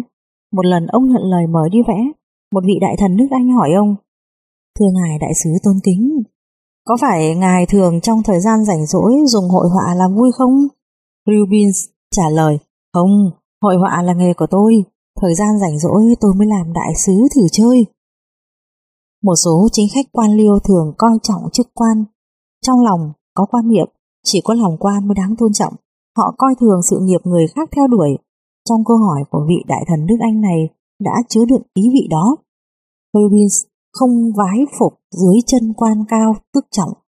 Câu trả lời của ông không tự ti, cũng không kiêu ngạo, nghệ thuật biết bao, tự nhiên lịch sự biết bao. Ông tự diễu mình làm đại sứ là nghiệp dư mà không phải là nghề, đẩy tình cảnh khốn quẫn cho đối phương, để lại vẻ tôn nghiêm cho mình. Phần nhiều những người đầu hói khi còn trẻ thường tương đối nhạy cảm đối với cảnh quan trên đầu. Có hai người bạn học đã nhiều năm không gặp nhau, một hôm gặp lại, một người ngạc nhiên nói, a tóc của bạn. nói dư dứt lời, tự biết mình đã lỡ lời. Một người khác tóc còn sót lại có thể đếm được, nhưng lại trải chuốt cẩn thận, lại thản nhiên như thường cười đáp. Đỉnh đầu của tôi, đó là những anh bạn vất vả công lớn, tôi đâu dám lạnh nhạt, chỉ có thể ban đất phong cho từng người, đối đãi hẳn hoi. Một trận tự chế diễu bầu không khí chan hòa ngay lập tức. Có người đụng chạm đến việc nhạy cảm của mình, trong lòng đương nhiên không mặn mà gì, nhưng cần chú ý lúc này phải có sự kiềm chế, không tái mặt. Biểu hiện tương đối xuất sắc là có thể làm cho cục diện bất lợi trở thành có lợi. Trong câu chuyện trên, người hói đầu đó tối kỵ nhất là người khác nói đến tóc của họ, nhưng khi đã bị người khác nói đến, lại không thể có tai như điếc được, cũng không thể đối đãi tiêu cực, mà nên đáp lại tích cực, chọn cách tự chế giễu có thể được xem là cách tốt nhất. Herbert Trơ trong cuốn sách Đời người hài hước đã xếp tự chế giễu vào loại hài hước ở tầng thứ ca của con người. Bởi vì nó cần phải có lòng dạ cởi mở và trí tuệ cao, chế giễu những nhược điểm, khuyết điểm và sai trái của mình phải có tính hài hước. Tương tự chế giễu chỗ mạnh của mình cũng phải ngưng động tính hài hước. Hài hước bất kỳ lúc nào đều có thể vận dụng. Một ví dụ khác, Reagan sau khi nhậm chức Tổng thống đã tiến hành chuyến thăm chính thức Canada. Bài nói chuyện của Reagan luôn bị tiếng hô khẩu hiệu của quần chúng chống Mỹ làm gián đoạn. Thủ tướng Canada Trudeau tỏ ra bất tự nhiên, Reagan lại cười nói với ông. Sự việc này khi ở Mỹ đã từng xảy ra, tôi nghĩ rằng những người này nhất định là đặc biệt từ Mỹ đến quý quốc. Họ muốn làm cho tôi có một cảm giác khách đến đây như về nhà mình. Trudeau đang trao mày bỗng chốc, đã mặt mày hớn hở. Đây chính là tự hài hước kiểu Regan. 28 hạnh phúc ở ngay bên mình. Trong cuộc sống biến đổi thất thường, mỗi người chúng ta đều mong muốn được hạnh phúc, song hạnh phúc rốt cuộc là gì? Thực ra trong sự đổi thay như mặt trời mọc rồi lại lặn đó, hạnh phúc lúc nào cũng đều xoay quanh bên mình bạn. Cùng với ánh nắng le lói khi mặt trời lặn, dắt tay người yêu đi giữa các bụi hoa bãi cỏ, kể lại với nhau một cách khoan khoái tình cảm trong lòng mình, bạn là người hạnh phúc cầm một cành thạch trúc Hà Lan đến bệnh viện thăm người bạn bị ốm, bạn sẽ cảm thấy có sức khỏe là hạnh phúc. Khi đứng lâu ở ngoài cổng trường câm điếc, tận mắt nhìn thấy những đứa trẻ mất ngôn ngữ liên tưởng đến con mình, đến những khó khăn sau khi chúng trưởng thành gặp phải trong cuộc sống và vào nghề, bạn hoàn toàn không thể oán trách con mình học không đạt điểm cao, không đậu vào trường đại học nữa. Trái lại, bạn có thể cảm thấy hạnh phúc vì mình có được một đứa con hoàn hảo đáng yêu. Đứng trước bạn bè thất nghiệp còn có một số những người thôi việc, hiểu biết tình hình khốn đốn của cuộc sống của họ. Bạn hoàn toàn không thể buồn phiền vì mình không có công việc an nhàn nữa. Trong cảm giác của bạn chỉ cần có bát cơm ăn là hạnh phúc rồi. Sáng sớm ra khỏi cửa, người vợ đưa cho bạn bộ quần áo vừa là xong. Bạn mặc vào đi trên đường phố một cách thư thái sẽ cảm thấy bạn thật hạnh phúc. Buổi tối về nhà, người vợ đã làm cơm nước ngon lành đang đợi bạn. Trong tình cảnh đó, bạn là hạnh phúc. Đương nhiên hạnh phúc không phải là chiều tượng, cũng không phải là chân không, mà là liên quan chặt chẽ đến mọi mặt của cuộc sống thường ngày của mọi người. Bất kể là nam hay nữ, khi bạn hòa mình vào xã hội, trên thực tế bạn chính là đang nằm trong mọi mâu thuẫn, bởi con người là tổng hòa mọi quan hệ xã hội. Như thế thì hạnh phúc cũng không khỏi vướng víu với đủ mọi mâu thuẫn Ví dụ như cô Nam tính nết rất cộc cằn, cô Nam và chồng cô vừa cưới nhau không lâu thì sản phẩm mới của công ty họ đã ra đời. Giám đốc công ty phát động công nhân viên đóng góp nhiều ý kiến, còn muốn đến lắng nghe biện pháp chào bán hàng. Cô Nam phải vắt óc suy nghĩ mất 5 ngày mới chuẩn bị được một phương án, đồng thời trình bày một lượt với cô Thiệu. Bạn đồng nghiệp vừa mới đến văn phòng của cô, đâu ngờ rằng khi ông giám đốc đến dự không để cho mình mở miệng, cô Thiệu đã ra oai trước để áp đảo đối phương tung ra vài điều kiến nghị, nhưng nội dung phương án đó chính là của cô Nam. Ông giám đốc nghe xong hết sức khen ngợi cô Thiệu, cô Nam thì cay cú không thể nói ra được. Đang chứa đầy bụng nổi nóng, tan ca, cô Nam vừa tức vừa bực. Hồng Học về đến nhà, chồng liền túm lại hỏi, Nam, đan cơm chưa? Cô Nam mắt trợn tròn, ăn rồi, ăn thuốc súng. Anh bối rối tắt tivi, bưng cơm và thức ăn nóng đến. Cô Nam cất cao giọng nói, Bụng đã no bực tức rồi, có phải anh muốn ních nó vào thêm cho tôi chết không? Anh cười ngây ngô, vội vàng đem cất cơm và đồ ăn đi, bưng lại một đĩa hoa quả. Cô Nam giơ tay túm lấy đĩa hoa quả, quẳng luôn xuống đất một cách hung tợn. Người chồng liền bưng đến một chồng đĩa nói, quẳng đi, quẳng đi để trong lòng dễ chịu hơn. Cô Nam túm liền mấy chiếc đĩa đập mạnh một mạch xuống sàn nhà. Anh cũng đập theo. Khắp nhà chỉ nghe tiếng loảng xoảng, loảng xoảng. Nhưng đĩa hoàn toàn không vỡ vì đĩa toàn là hàng chất dẻo giả đồ sứ. Cơn giận của cô Nam đã tiêu tan quá nửa, người chồng ngồi bên cạnh cô ta, hỏi đồ đuôi, giúp cô phân tích. Cô Thiệu vừa mới đến làm việc, có cái khó của cô ta. Thêm nữa, biện pháp vẫn là biện pháp, vẫn còn có một quá trình thao tác. Đúng lúc này, tiếng chuông điện thoại réo, hóa ra là cô Thiệu gọi đến. Cô ta chủ động xin lỗi.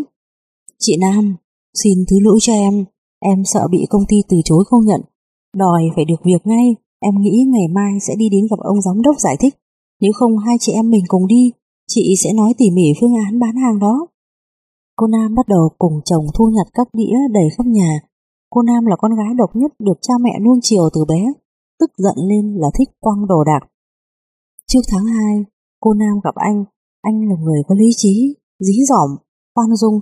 Ít nhất khi cô nổi giận đùng đùng, anh vẫn có thể giữ được bình tĩnh, thậm chí giúp cô tìm được cách chút giận. Khi vừa kết hôn, cô Nam trong cơn tức giận đã từng quăng mấy chiếc đĩa sứ. Anh ta không trách oán điều gì, chỉ lo lắng đến việc quăng đĩa sứ rất nguy hiểm, dễ làm bị thương người khác. Có thể làm hỏng sàn nhà, còn thiệt hại tiền của. Thế là anh nửa đùa, nửa thật, mua về mười mấy chiếc đĩa nhựa giả sứ, nói là chuyên để cho vợ dùng chút giận. Người chồng như chiếc xe cứu hỏa, khi cô Nam nổi nóng, anh ta có thể dập tắt kịp thời, hơn thế còn giỏi biến căng thẳng thành hòa dịu. Hạnh phúc với đủ mọi hình thức hiện ra trong cuộc sống của chúng ta nó là một loại cảm thụ của sinh mệnh, một thể nghiệm của đời người. Nhiều khi hạnh phúc không phải là đi tìm kiếm những cái chúng ta không có, mà là vui vẻ hưởng thụ những cái vốn có của mình hiện tại. Một người chỉ cần có một gia đình hòa thuận, môi trường làm việc và sinh hoạt tốt, có một tâm trạng tốt, thế thì bạn chính là hạnh phúc. Biết phát hiện, biết trân trọng, biết sáng tạo. Hạnh phúc mãi mãi vây quanh bên mình bạn, giống như ánh sáng mặt trời, nước và không khí. 29. Âm mưu nhỏ khi con dâu đối xử với mẹ chồng Mẹ chồng và con dâu là hai người phụ nữ có quan hệ luôn luôn tế nhị. Tình yêu của họ đều dồn cho một người đàn ông. Việc đó vừa có thể khiến họ đối chọi quyết liệt, cũng có thể khiến họ chung sống hòa thuận với nhau. Khi ngày lễ, ngày Tết đến, trong không khí vui mừng, người ta khó tránh khỏi tâm tình sốc nổi, mà kết quả trực tiếp có thể là mẹ chồng và con dâu gây xích mích nhỏ. Ở đây tạm không bàn đến việc phải trái đúng sai trong đó, chỉ chuẩn bị một số túi cấp cứu cho người làm con dâu, với mục đích làm cho những ngày lễ Tết được yên ổn, đoàn kết trong gia đình. Nguyên tắc cao nhất, ưu tiên mẹ chồng. Sống chính là ăn, mặc, ở và đi lại. Thời gian ăn Tết thì các nhu cầu này đặc biệt tập trung là đứa con dâu trước các mâu thuẫn và bất cập trong sinh hoạt gia đình, nhất định phải giữ vững ưu tiên mẹ chồng một cách không nguyên tắc. Không có lý do, không có nguyên nhân, bạn chỉ cần làm như thế thì chẳng có gì sai cả. Dưới đây là những chỗ con dâu có thể xuất hiện va chạm nhỏ với mẹ chồng. Mẹ chồng không hiểu tình cảnh của con dâu. Tình trạng kinh tế của bạn và chồng năm nay tương đối căng thẳng, vay tiền mua nhà, nộp tiền bảo hiểm, đi học, nghiên cứu sinh tại chức. Mọi mặt đều phải nộp tiền, mà mỗi khoản chi đều đã tính toán vừa đủ. Trong tình huống này, các bạn còn phải dày công chuẩn bị một món quà Tết chi phí không nhỏ cho mẹ chồng, vì món quà này mà hai bạn đã phải chạy nhiều nơi. Nhưng sau khi mang đến nhà mẹ chồng, nhận được sự đáp lại là các thứ này mẹ không thích lắm, để lại đây thì để thôi, hay tốt nhất đem cho anh trai con nhé. Lúc này bạn nên làm thế nào? Cách đối phó Mẹ chồng tính thẳng không xem bạn là người ngoài, mới nghĩ đâu nói đấy. Về sau, nếu còn mua các thứ nữa trước hết phải suy nghĩ và cân nhắc ý thích của bà. Cho anh trai cũng chẳng sao, đều là người nhà mình. Không những mẹ chồng ngẫm nghĩ cái tốt của bạn, mà anh trai của chồng cũng cảm ơn bạn. Mua quà cho mẹ chồng là vì bà là bậc bề trên, nhất là bà là mẹ đẻ của chồng. Bạn đã tận tâm tận sức, chồng bạn hoàn toàn hiểu đối với việc đó, mà bản thân bạn cũng về lý, về tình, không hổ thẹn, cho nên hoàn toàn có thể ổn định tinh thần không hề biến sắc. Mẹ chồng có thể chưa thật vừa lòng đối với một vài mặt nào đó của hai bạn, nên suy nghĩ thật kỹ xem có chỗ nào vợ chồng bạn làm chưa thật thích hợp. Nếu như có, tìm cơ hội nói chuyện với bà cụ, chỗ nào sai thì nhận sai, chỗ nào cần tỏ thái độ thì tỏ thái độ, quét sạch bệnh tâm lý, để lợi trong gia đình yên ổn lâu dài. Nếu không có, yên tâm ăn Tết, quà Tết năm nay bạn đã đem tặng rồi.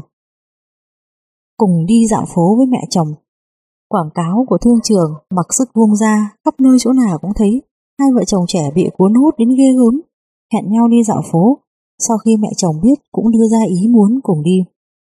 Cách đối phó Mặc dù về căn bản không thích đi dạo cùng với bà già, cũng phải đồng ý. Hãy thử nghĩ xem, điều bà già đi dạo phố quan trọng là cảm giác một tay níu con trai, một tay vịn vào con dâu, xảo khoái, bước theo cảm giác, chỉ đến chỗ nào thì đi đến đó mới là thượng sách.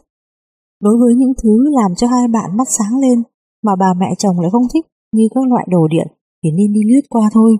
Muốn xem cho thật đã thì nên ghi nhớ thật đúng địa điểm Ngày hôm khác mình đến xem sau, đừng nên đường khác cũng đi, mà phố cũng dạo, làm cho bà già tức giận. Phàm những thứ hàng, bà mẹ chồng hỏi bạn, cảm thấy thế nào? Nhất loạt đều nói rất tốt. Bà đã hỏi bạn, sẽ nói lên bà đã có ý đang muốn tìm sự ủng hộ của bạn. Nếu như bạn cảm thấy luôn luôn nói rất tốt, tỏ ra giả dối, có thể chỉ vào một thứ hàng khác nói, còn thấy cái này cũng hay, rất thích hợp với mẹ.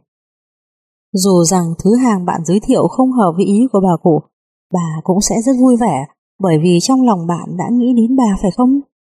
Nếu như bạn phát hiện mẹ chồng nhầm trúng một thứ hàng, trái lại lại có vẻ do dự thì có thể chủ động tìm các cô nhân viên hướng dẫn, lấy hàng mẫu ra để bà xem cẩn thận. Nếu như là quần áo chớ nên rành ràng, nhanh chóng khuyên bà cụ mặc thử, chỉ cần bạn phát hiện trên mặt mẹ chồng có vẻ quyến luyến không nỡ rời, ngay tức khắc nhận thời cơ tốt khuyên bà cụ mua luôn. Giá như mẹ chồng ngại đắt, bạn có thể làm ra vẻ trả tiền. Nói chung các bà mẹ chồng không mấy khi muốn để cho hai vợ chồng trẻ tiêu pha tốn kém. Cứ cho là mẹ chồng của bạn để các bạn trả tiền cũng chẳng sao. Nếu như bà không sinh ra con trai của bà, thì bạn làm sao có người chồng tốt? Không làm ngòi nổ. Cả nhà đang vui vẻ ăn cơm. Bạn hỏi chị dâu, Gần đây có quyển sách về giáo dục tố chất cho trẻ con được tuyên truyền ở Mỹ lên. Chị đã mua cho cháu gái bé chưa? Chị dâu trả lời chưa mua bởi vì trong nhà đã có nhiều loại sách tương tự rồi. Lúc này mẹ chồng nói với bạn, việc giáo dục con cái là một học vấn lớn, sẽ phải nghe nhiều, đọc nhiều, tuyệt đối không thể tự cho mình là đủ.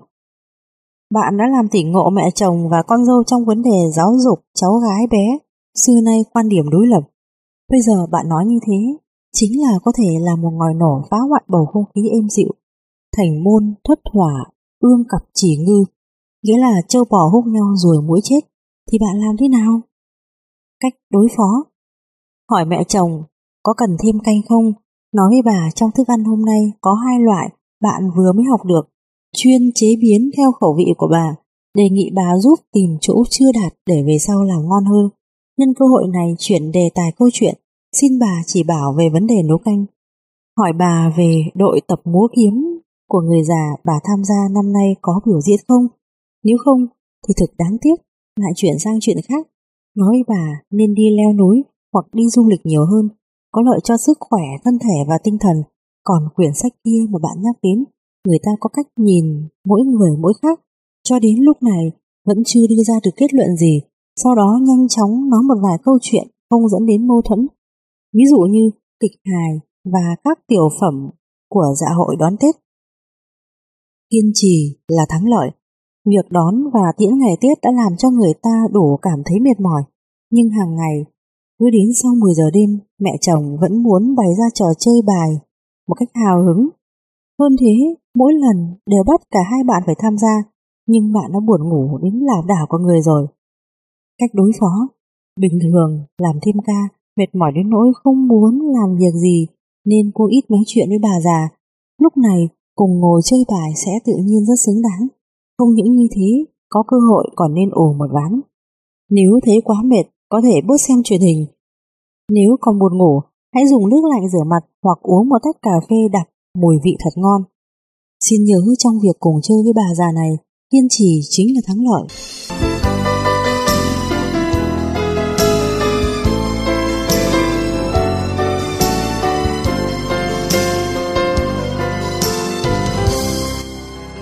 ba mươi quà tặng tốt nhất là ca ngợi. Từ nhỏ chúng ta được cha mẹ, nhà trường giáo dục luôn luôn nhắc mình phải khiêm nhường. Thế là chúng ta nhầm tưởng rằng chuồn lại mới là lễ phép. Phải gắng hết sức, không để làm phiền phức cho người khác.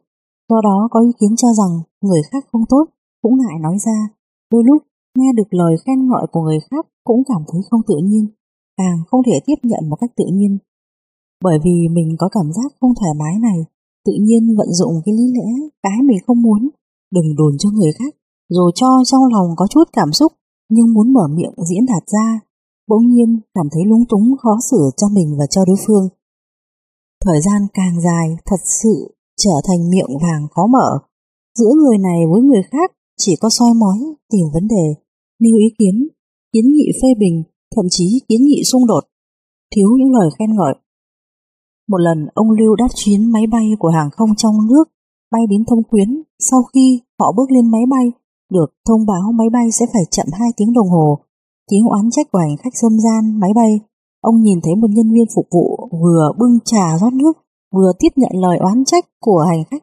Ông nhận ra người gian khổ nhất sẽ phải là anh ta, bởi vì thời gian làm việc của anh ta bỗng như kéo dài gấp đôi.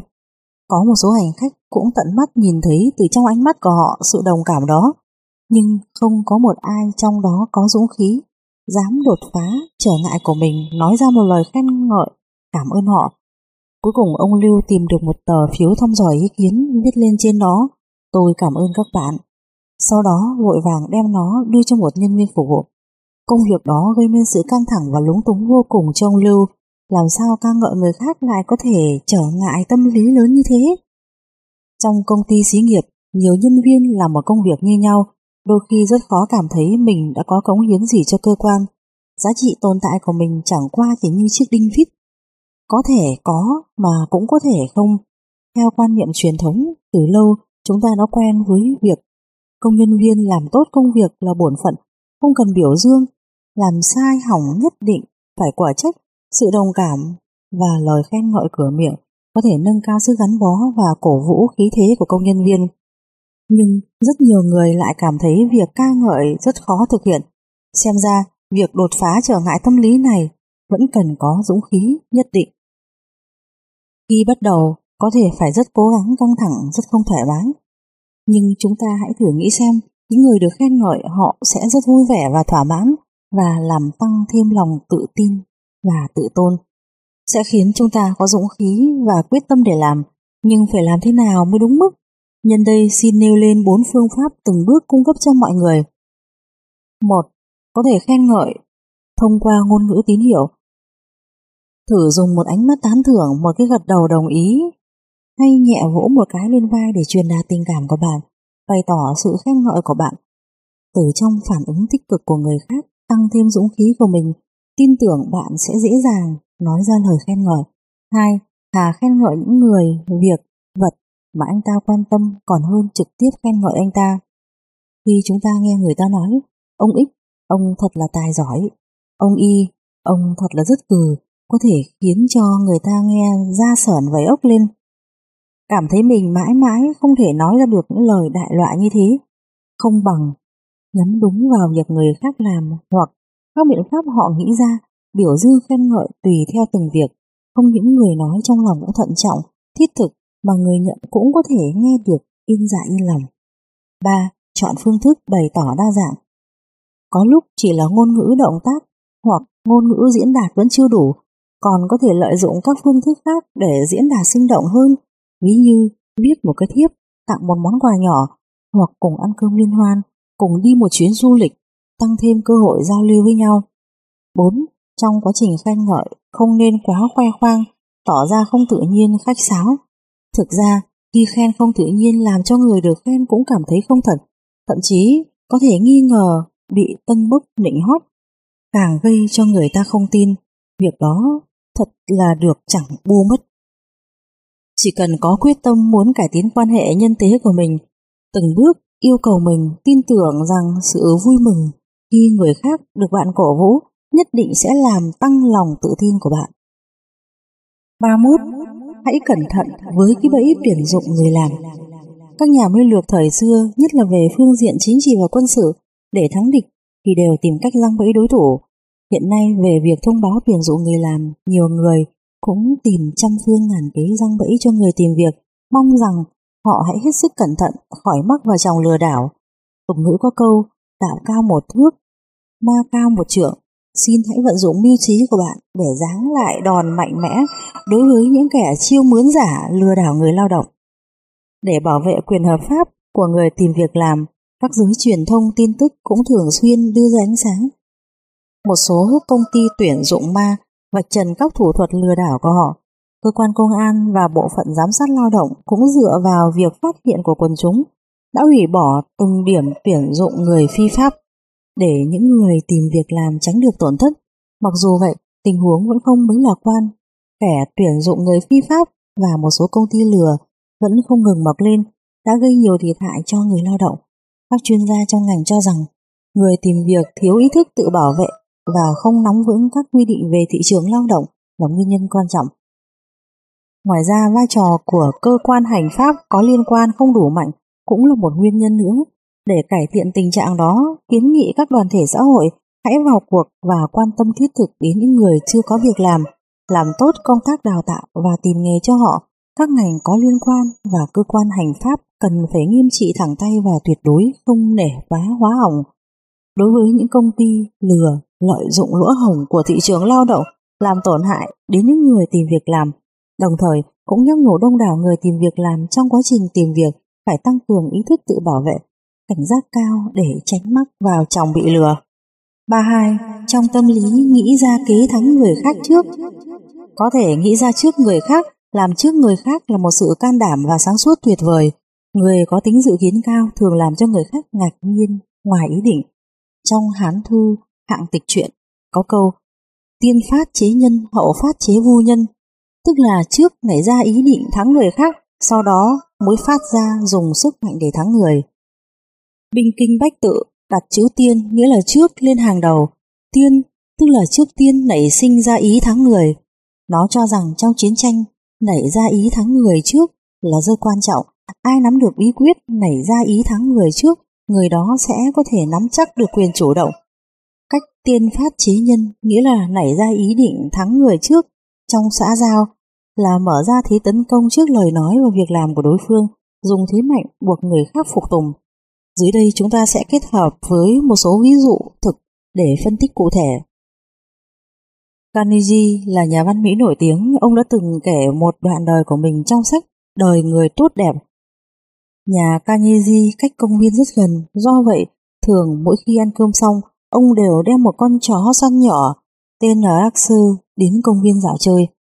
Đây là một công viên rừng, diện tích rất lớn, du khách đến không nhiều. Công viên có một quy định, người dắt chó đi chơi phải buộc xích chó và đeo dọ mõm. Mới đầu Kanyeji còn thực hiện đúng như quy định, sau đó cứ lòng lẻo dần. Một hôm trong công viên, ông gặp một viên cảnh sát cưỡi ngựa, cảnh sát nghiêm khắc. Vì sao ông để chó chạy đi chạy lại lung tung mà không buộc cho nó một cái xích? Chẳng lẽ ông không biết là đã vi phạm pháp luật ư? Vâng, tôi hiểu. Kaniji trả lời, nhưng tôi cho rằng nó không đến nỗi cắn người khác. Nhưng pháp luật không biết, ông cho rằng như thế nào?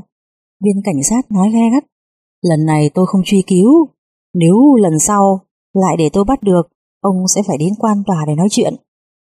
Từ hôm đó, Kanyeji lại làm theo quy định, nhưng con chó nhỏ không thích bị ràng buộc. Trông thấy vẻ đáng thương của nó, ông cảm thấy mùi lòng, liền không đeo dọ mõm cho nó nữa. Đến một hôm, ông đang chạy thi cùng con chó nhỏ khi chạy qua một đám cây, vừa vặn gặp ngay viên cảnh sát kia đang cưỡi một con ngựa màu nâu hồng. Cảnh sát vẫy tay gọi ông đến, chạy không thoát. Kanyeji đành gượng đi lên gặp anh ta. Trong lòng ông nghĩ, lần này có thể bị gán tội rồi. Ông quyết định nảy ra ý thắng người trước. Ông nói một cách dè dặt. Thưa ông, lần này ông đã bắt được tôi, tôi có tội. Tuần trước, ông đã cảnh cáo tôi hầu như nằm ngoài ý định của Carnegie. Nói khéo lắm, nói khéo lắm. Viên cảnh sát trả lời, nói, tôi biết, Khi không có người ai cũng đều để cho chó nhỏ chạy đi chạy lại một cách thoải mái. Quả là không nén nổi, Kanyiji nói, nhưng đây là vi phạm pháp luật. Ồ, đừng quá nghiêm trọng. Cảnh sát nói một cách nhẹ nhàng. Như thế này nhé, ông chỉ cần cho nó chạy qua ngọn đồi nhỏ, đến chỗ tôi không nhìn thấy nữa, sự việc sẽ cho qua. Từ đó ta thấy, nghĩ ra ý định thắng người trước thực tế là một sách lược chiếm ưu thế trong tâm lý của đối phương. Nói chung, trong tình trạng nào đó, tâm lý của con người chỉ có một loại chiếm ưu thế chủ yếu, các loại khác thì ở trong trạng thái phụ thuộc hoặc bị nén xuống.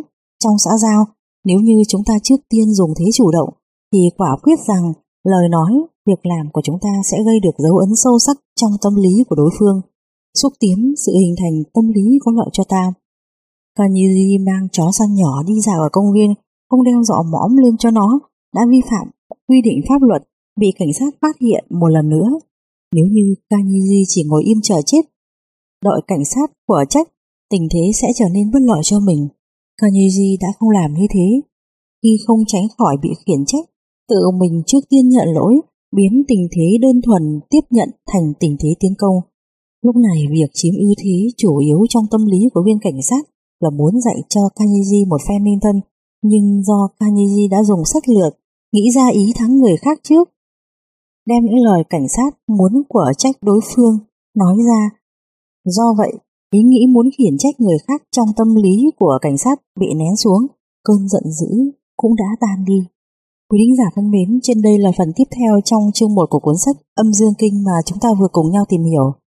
Hoa sẽ nói cảm ơn quý thính giả đã chú ý lắng nghe. Nếu có thể, rất mong nhận được sự donate ủng hộ của các bạn. Thông tin donate có để ở dưới phần miêu tả để có thêm kinh phí duy trì việc đọc. Xin cảm ơn các bạn rất nhiều. Xin chào và hẹn gặp lại.